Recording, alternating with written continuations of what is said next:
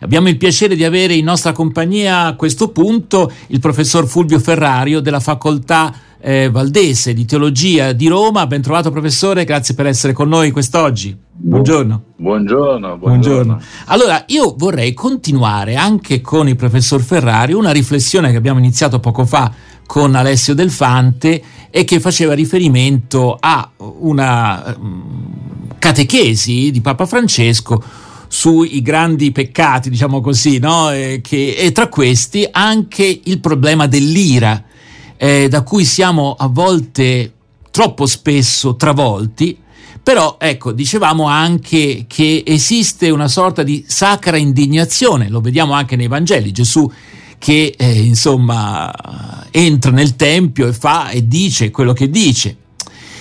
E l'Apostolo Paolo, eh, l'abbiamo sentito, eh, dice che il cruccio non tramonti, l'ira non tramonti. Sì, praticamente la notte non sia consegnata al diavolo. Ecco, questa è quella, la riflessione. Ma vorrei anche a questo punto citare una iniziativa ecumenica, è la giornata mondiale di preghiera, che quest'anno si svolge il primo di marzo. La liturgia è stata preparata eh, alcuni anni fa, un paio d'anni fa, perché ci vogliono i tempi naturalmente, da credenti della Palestina. Il testo di riferimento per questa giornata mondiale è sopportatevi gli uni gli altri con amore. Allora, pensate dalla Palestina questo testo con quello che succede adesso. Professore, io vado in cortocircuito, credo anche Claudio no, che qui con me. mi viene in mente, eh. approfitto per ringraziare il professor Ferrario perché gli voglio proprio bene, eh perché la sua riflessione sull'amore comandato Ah, quella della volta, volta, volta scorsa. Vedi che c'è un filo rosso. Con... Allora, sentiamo però il professore cosa ne pensa anche di questo tema dell'ira. Si, si arrabbia mai lei? Molto. cioè, io sono io sono iracondo.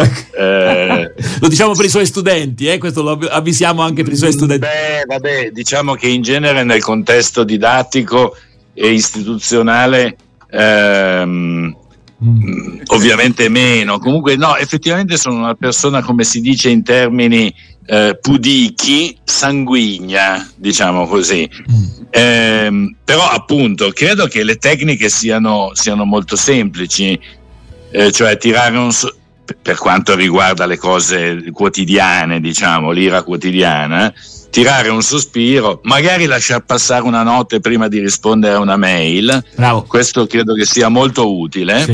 Sì, sì. Eh, e cercare di evitare le dinamiche caratteristiche, sono proprio delle dinamiche loro che si potrebbero studiare eh, nelle chat, io sono membro sfortun- di un paio di chat di servizio, cioè di, che servono per scambiarsi appuntamenti, ma vedo eh, partire a volte delle dinamiche. Questo per quanto riguarda la banalità quotidiana, che però è anche quella della quale è fatta eh, la vita. Poi per il resto, poi c'è un secondo punto, l'esortazione del Papa a non lasciarsi prendere dall'ira, questo rientra un po' in un genere frequentato e secondo me pericolosissimo, nel quale persone di fede, di chiesa, eh, certo questa è la più autorevole di tutte eh, su scala mondiale, ma anche altri, il piccolo pastore come me alla domenica, eccetera, che dicono delle cose, cioè è meglio lasciarsi prendere dall'ira e saltare al collo dell'altro oppure accoglierlo con tolleranza. Mm. Chiediamo a Sgarbi? Chiediamo la, seconda che, la seconda che hai detto, no? E, vabbè. e poi c'è la terza cosa, la Palestina. Mm. Lì però siamo oltre, cioè appunto c'è la parola sull'ira preparata un anno fa, eccetera, e che ora risuona come risuona. E, e lì appunto e secondo me sarà importante che la giornata di preghiera sia una giornata di preghiera e non di prese di posizione di tipo politico, perché lì effettivamente appunto è uno scatenarsi dell'ira.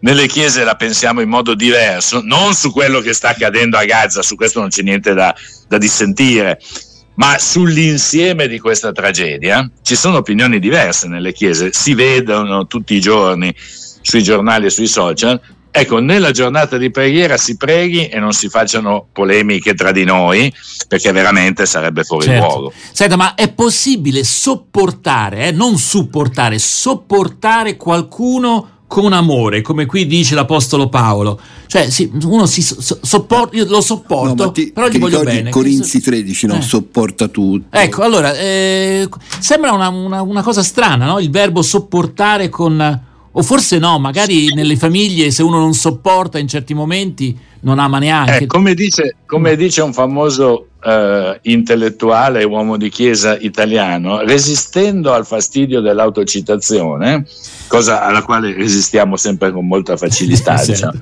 eh, è un po' quello che si diceva appunto e che veniva ricordato anche stamattina, cioè se io ho, credo, perlomeno io mi comporto così, se io ho una concezione sentimentale dell'amore, eh, l'amore eh, l'amore per mia moglie è uno so, dei pochi ambiti della vita eh, in cui la sopportazione è ridotta al minimo. Anche lì, naturalmente, si tratta di gestire alcune piccole differenze, eccetera, ma il sentimento, l'attrazione reciproca, eccetera, eccetera, sono fortissimi.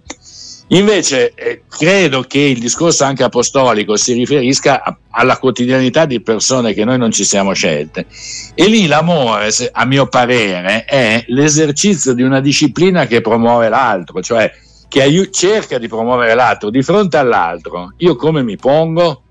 Di fronte alle diversità, parlavo recentemente con persone che dicono: Ma io mi aspettavo in un tessuto comunitario un certo tipo di vissuto e invece ne ho trovato un altro. Ecco, e io ho usato questa parola, sopportare il fatto che c'è uno scarto che a volte sembra ingestibile tra il desiderio e la realtà.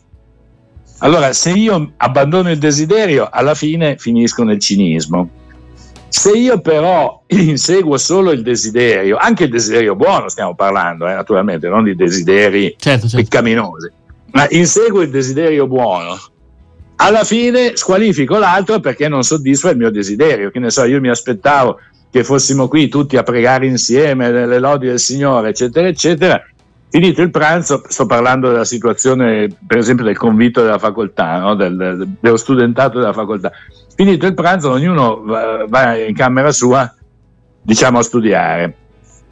E dov'è la vita comunitaria? In un posto dove ci si prepara per fare giustissimo, giustissimo, Gi- giusta osservazione, giusta, se così si può dire, frustrazione, ma la sopportazione non vuol dire semplicemente sbuffare, ma prendere in carico la, eh, per, la gestione, tutti parliamo con questo vocabolario manageriale, insomma, la gestione dello scarto, del salto, della differenza che intercorre tra il desiderio legittimo e anzi benedetto e la realtà. Certo, se no uno dimentica quello che lei ci sta dicendo, non può esserci una chiesa.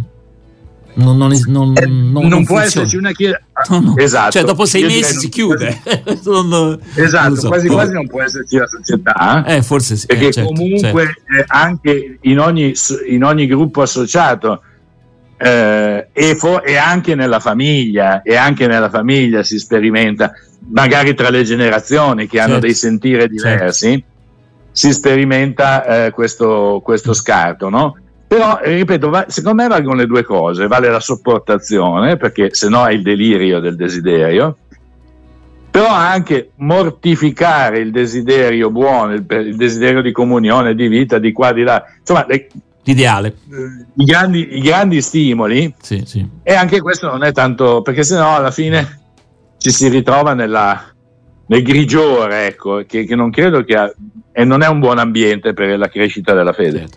Allora, sì. Claudio? Lei aveva declinato l'altra volta questo amore comandato con la parola, diciamo, molto contemporanea eh, responsabilità. responsabilità. Ecco, in questo caso è il grado della responsabilità che alcuni hanno più di altri, alcuni hanno più il senso della missione, di vocazione di altri, che deve prevala- prevalere? Sì, ma io credo che a proposito del più e del meno, eh, che la responsabilità si impari, eh. non è che nasciamo tutti responsabili, perlomeno non io, è un, eh, è un percorso. È un percorso. Eh, si, si, io credo che si tratti di eh, mettersi in ascolto dell'altro, di mettersi in ascolto del proprio desiderio non c'è bisogno perché quello si fa sentire comunque di suo in tutti i casi e, e cercare appunto di rispondere tenendo presente anche il criterio dell'efficacia. Ecco, questo c'entra molto con l'ira. L'ira si dimentica dell'efficacia. Sono semplicemente, vabbè, non si dice alla radio, diciamo molto arrabbiato e do sfogo alla mia sì, rabbia. Sì. Non serve a niente, natu- lo so già, lo so già. Non c'è comunicazione. Non c'è sì, sì, L'ira non serve a niente, no? Anzi, attiva la controira. Anche questo è tipico, per esempio, nelle dinamiche dei social, vedo. Cioè uno scrive un po', quell'altro risponde, il post esce completamente di controllo, si usano vocaboli e si dicono cose che non si direbbero in altri contesti, no? Ecco, la responsabilità è il contrario, cioè dire, ma io mi preoccupo dell'efficacia.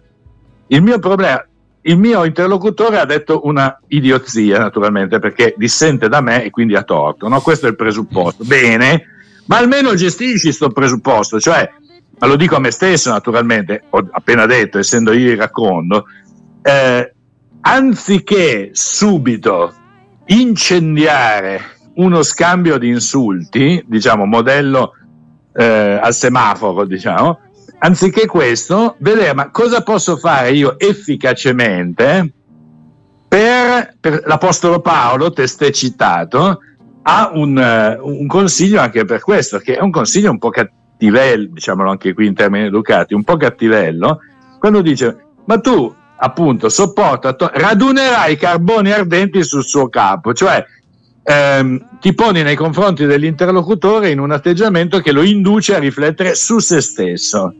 Ma questo è è incompatibile con l'ira. L'ira accende, lo conferma nel, inesorabilmente nella giustizia delle sue posizioni, mentre invece eh, la responsabilità dice alto un attimo, anziché dire adesso bah, pim pum pam, bombardiamo, facciamo, vediamo, chiediamoci qual è la, la tattica più efficace. Professore, queste sono eh, parole che cioè, valgono cioè. per i rapporti individuali, ma sicuramente potremmo e dovremmo applicarli anche nel mondo, diciamo, dei rapporti più estesi delle società, dei popoli. E vabbè, eh, forse ecco, possiamo consolarci con l'idea che l'Apostolo Paolo non era proprio di per sé una persona mite, ecco, come quella che possiamo immaginare. Ci sono anche le persone miti, eh, lui non lo era, però, non era il suo caso, no, sembrerebbe eh, di no. Però, però eh, ha detto delle parole importanti che sono frutto dell'esperienza. Ecco, questo è importante, anche imparare. Professore, volevo parlare con lei anche di Dietrich Bonhoeffer, ma lo faremo un'altra volta perché c'è un bellissimo libro che è uscito, insomma, faremo, tra le tante cose. Lo faremo il 15. Ecco, Quando quindi avremo il professor che lo, lo blocco eh, subito. Eh, ormai è entrato nel nostro radar, per cui è difficile. non lo molliamo. Grazie davvero, professor Fulvio Ferrari. Arrivederci. Grazie mille. Alla prossima. Grazie, professore.